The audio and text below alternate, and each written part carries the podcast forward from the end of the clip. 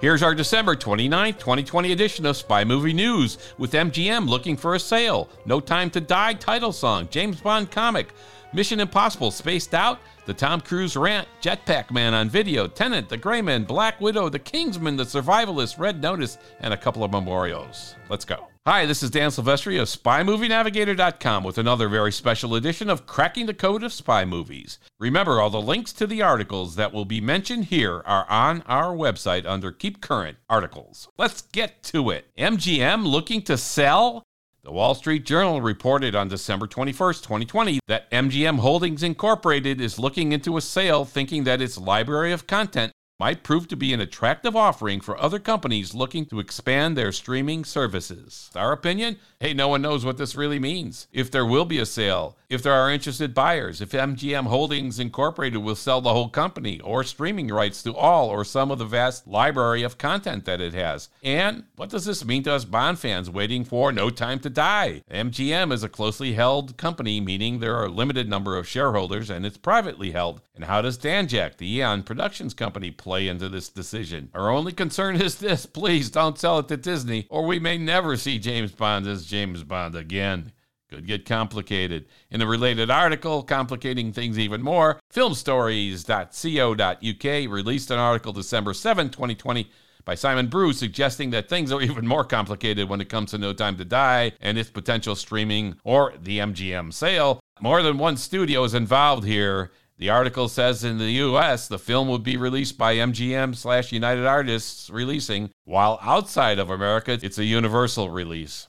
MGM slash United Artists and Universal don't necessarily think alike. They have different approaches, and so there must be consensus. And of course, we have Eon Productions that must be happy about any plan. And we have the overwhelming feeling that the powers that be for No Time to Die want it be a big screen event. So check that out on filmstories.com. Speaking of No Time to Die, in a cinemablend.com article, December 22nd, 2020, called No Time to Die singer Billie Eilish describes rough reaction to her theme song. Billie Eilish talks about how rough it was when the title song she wrote with her brother was released. She said that the theme was not well received by Bond fan traditionalists, but she hinted that people kept an open mind about it. Our opinion? Hey, we kept an open mind about it, and so we think Billie is right. At first, we didn't like the title theme song very much, but after many listens, it grew on us. And now we think it's a fitting piece for the new, well, kind of new film, No Time to Die. What do you think? We did a podcast analyzing the lyrics of the Billie Eilish song, so check it out at spymovienavigator.com or through your favorite podcast app. Just subscribe to our show.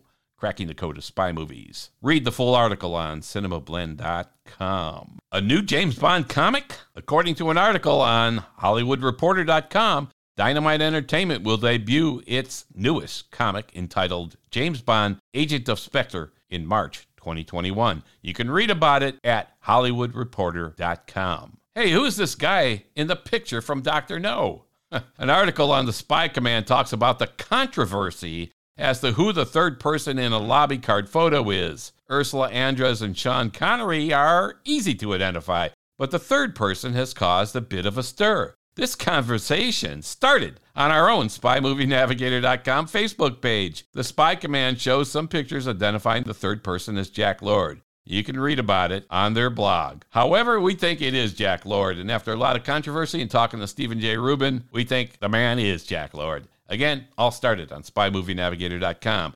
Hey, the return of Jetpack Man. Oh my God. We've previously reported on the sightings in the Los Angeles area of a person flying in a jetpack. Well, we remember the jetpack slash rocket belt from Thunderball. Well, he's back, and this time there's video footage on thedrive.com. It's hard to tell from the video if the object is a person in a jetpack or a drone, but it's still pretty compelling video. You can read the article and see the video at thedrive.com. Wow. Mission Impossible 7. Tom Cruise's rant and walking on eggshells. In a FoxNews.com article by Jessica Napoli entitled Tom Cruise's Mission Impossible 7 crew is walking on eggshells after his rant report. Well, we've all heard by now that Tom Cruise pretty much yelled at the crew for violating COVID safety protocols while filming Mission Impossible. The article reports this has put the crew on edge, threatening them that if he sees it again, they're gone. Cruise warned them that they are not going to shut this movie down. Our opinion, the rant was real, using a lot of F bombs, but we have to remember that Cruise spent between $500,000 and $600,000 renting cruise ships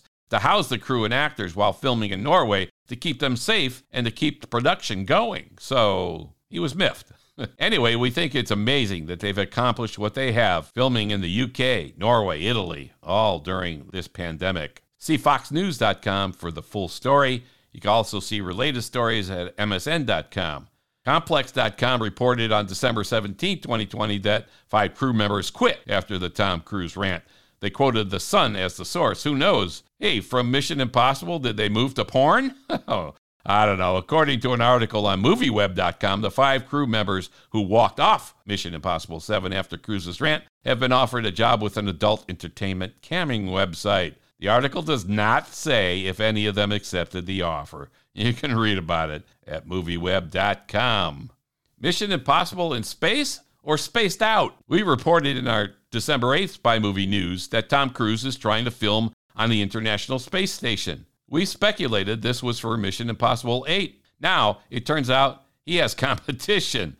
According to an article on cinemablend.com, Russian Channel 1 TV is trying to shoot a movie at the space station in October 2021. This would be in direct conflict with when Cruise wants to film there. This could get interesting. You can read about it at cinemablend.com. Red Notice news. As we reported in a previous spy movie news, Red Notice wrapped up filming in November due to some very strict COVID 19 safety protocols. An article at cinemablend.com details the safety bubble concept that they use for the cast and crew, as Netflix, who has a heavy investment in the movie, was one of the first to resume production during the pandemic.